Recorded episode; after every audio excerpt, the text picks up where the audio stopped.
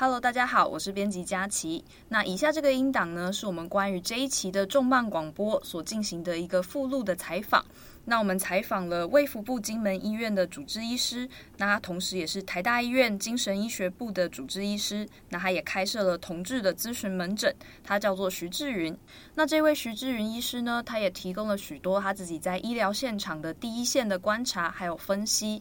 那作为我们这一期的附录补充。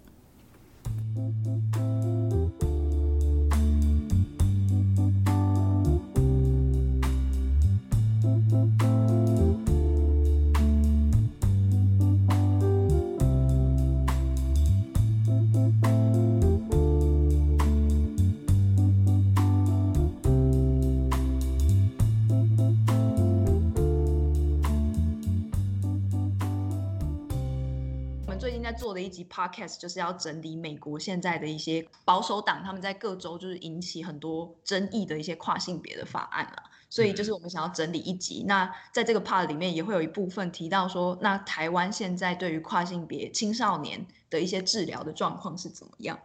嗯，对对对。所以第一个问题就是想要先问说，目前呢，先针对一般的跨性别者想要进行性别置换的话，那整个流程大概应该是要怎么进行的？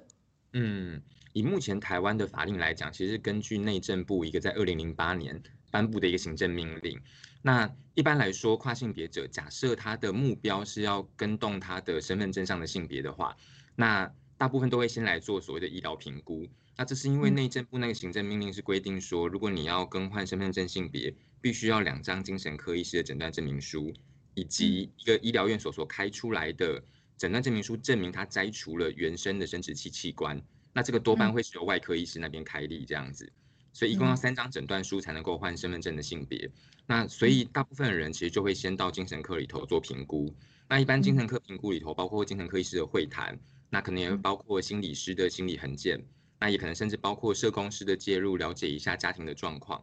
然后接下来可能就会进到了内分泌科那边去开所谓的荷尔蒙的治疗这样子。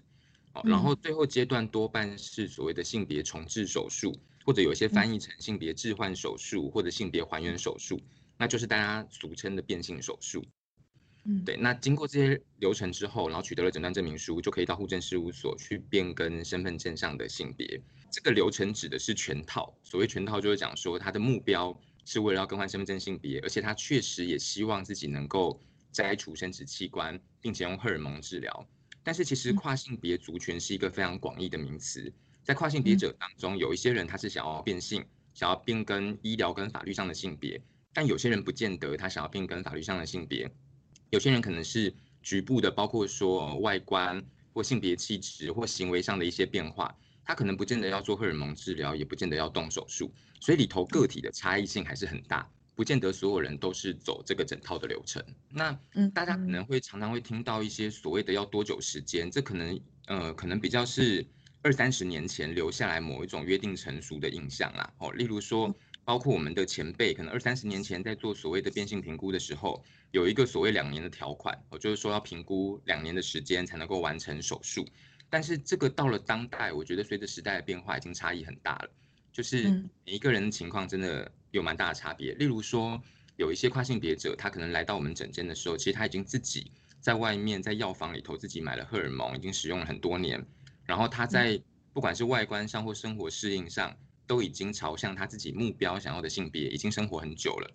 对，如果他的适应状况其实都蛮良好的，他也很清楚自己需要的是什么，其实多半医疗端就是尽量协助他，那整个流程其实也会加快，而且比较重要的事情是怎么样。协助他能够在医疗体系当中了解他使用荷尔蒙的身体状况，以避免他自己使用荷尔蒙造成的某一些身体伤害。那有医疗端的监督，其实多半使用荷尔蒙都是相当安全的。所以，我们比较着重的反而是这个部分，而不是说一定规定他要多久时间才能完成。他的评估其实也是看个案的差异性，然后就是有些有些很快，有些可能需要比较久时间，有些可能他跟家里头还有很多争执。那所以，我们甚至还要在医疗端这边做某一些家庭的介入，那个可能就会花比较多的时间。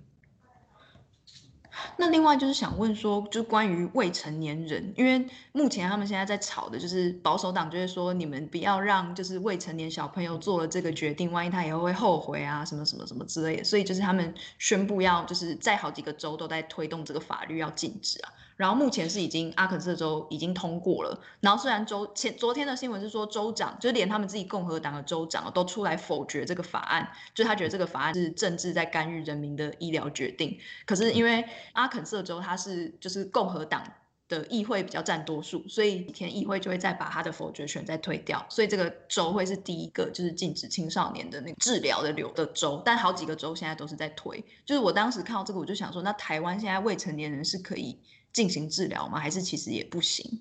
嗯，好，就像刚刚所提到的，因为整个所谓的变性的流程当中有好几个不同的阶段跟步骤，对，所以每一个适合的年龄层跟时间点不太一样。嗯、那这个其实，在全世界的许多跨性别的专业组织当中也都有讨论。那我们一般常常引用的比较是世界跨性别者健康专业协会，它的缩写是 WPATH，哦，他们所颁布的一些指引这样子。那所以跨性别的青少年其实也可以接受部分的医疗行为哦。那举例来说，其实像已在台湾，其实还是有不少的青少年跨性别者有来就诊。那为什么会这样子呢？是因为其实大部分的跨性别者早在儿童期或青少年时期就已经感受到自己的性别就是跟别人可能不太一样，或者是说不太符合社会所谓二元化的性别分类，或者是不是这么喜欢自己的性别。那其实多半在儿少时期就已经有这样的感觉了。那有些人这个感觉非常的强烈而明确，甚至造成他身心上很大的痛苦。对，所以其实，在儿少时期就来就医或寻求协助，这一点都不奇怪。那只是如果呃呃心理智商的部分，当然可以从很小的时候开始进行，或进行家庭或亲子方面的教育。但是如果说所谓的生理上的介入，包括像是荷尔蒙治疗或所谓的变性手术，那就会有一点年龄层上的考量。举例来说，如果像是青少年的早期就开始有一些青少年性征的发育的时候。那时候可能会考虑所谓的青春期抑制治疗，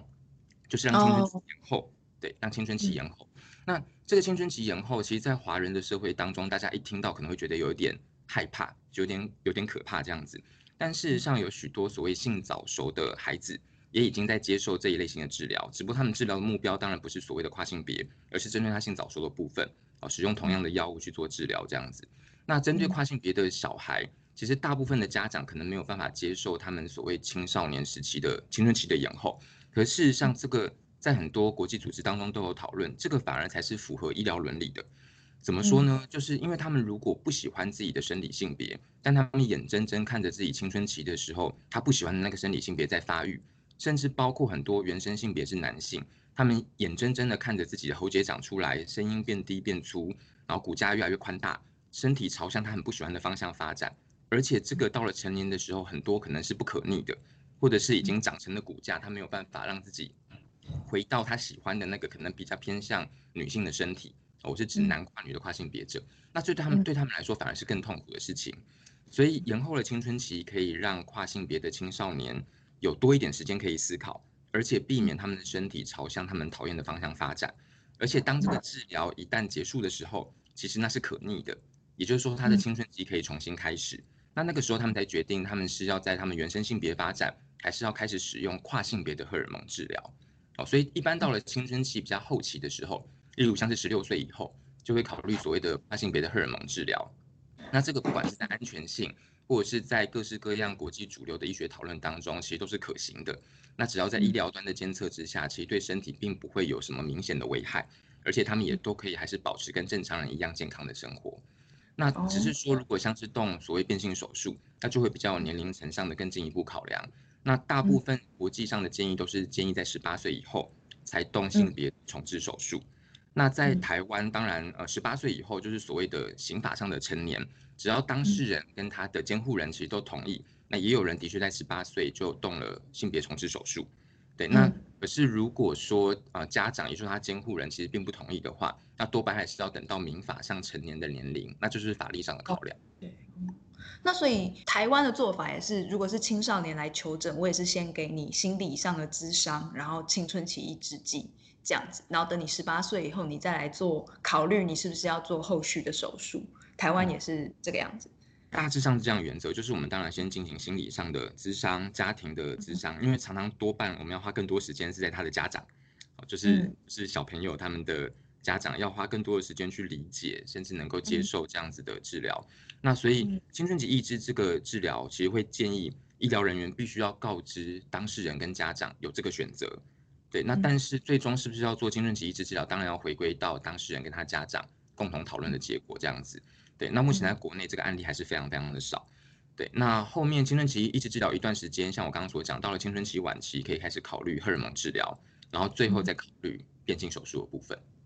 那另外就是还有一个是这个是第一个战场，就是青少年可不可以做跨性别手术？那当然第二个就是他们还有在吵第二个战场，也有好几个州他们现在是禁止男跨女。参加女子体育队，就他们觉得这样是剥夺女性参加体育队的一些权益。就是最近也有好几个州在推这个事情。是，对啊，这当然是一个复杂的议题啦。就是说它，它它牵涉到就是性别自觉这件事，但也牵涉到所谓体育竞赛男女分组。所谓的公平性，哦，甚至也有人在讨论说，到底体育竞赛有没有必要所谓的男女分组？如果要讨论，可以非常非常广。但是如果我们比较聚焦在跨性别者的，就是运动选手参赛的政策上面，其实就连在美国都已经有过蛮多的讨论，哦，包括他们的 NCAA，就是美国全国大学的运动联盟，他们其实已经有针对跨性别学生运动选手的政策。好，那里头常常大家比较关注的重点就是在于。就是会不会因为他的性荷尔蒙的影响造成比赛不公平？所以他们大致上的原则是这样子哈。举例来说，如果是男跨女的跨性别者，那他在还没有使用任何荷尔蒙之前，他被规定说还是只能够参加就是男子组的赛事这样子。那如果在使用女性荷尔蒙治疗以及抗雄性荷尔蒙治疗之后，他们原则上是规定要使用一年以上，那一年以上他就可以参加女子组的赛事这样子。那反过来，如果是就是呃女跨男的话，那女跨男的话，他在一开始还没有接受任何荷尔蒙治疗之前，他呃 N C W A 是规定说，哎，你你可以参加女子组的赛事，你也可以根据自己的性别认同参加男子组的赛事这样子。对，那但是一旦你开始使用就是雄性的荷尔蒙，就是睾固酮的治疗，那你就只能够参加男子组的赛事这样子。哦，对，那会不会监测他们的血液里的浓度吗？好，这个也曾经讨论过，但是因为哦，就是荷尔蒙这件事情，血液浓度并不是一个绝对标准。就算在就是呃原生生理性别是男性或女性的身上，每个人的性荷尔蒙浓度差异很大，所以他没有办法单纯是靠荷尔蒙来判断说你是不是已经进入了所谓的男性状态或女性状态，那个很难有一道非常明确的界限。所以他们目前比较采用的方式是，是你使用了荷尔蒙治疗多久的时间，而不是采用抽血的绝对标准这样子。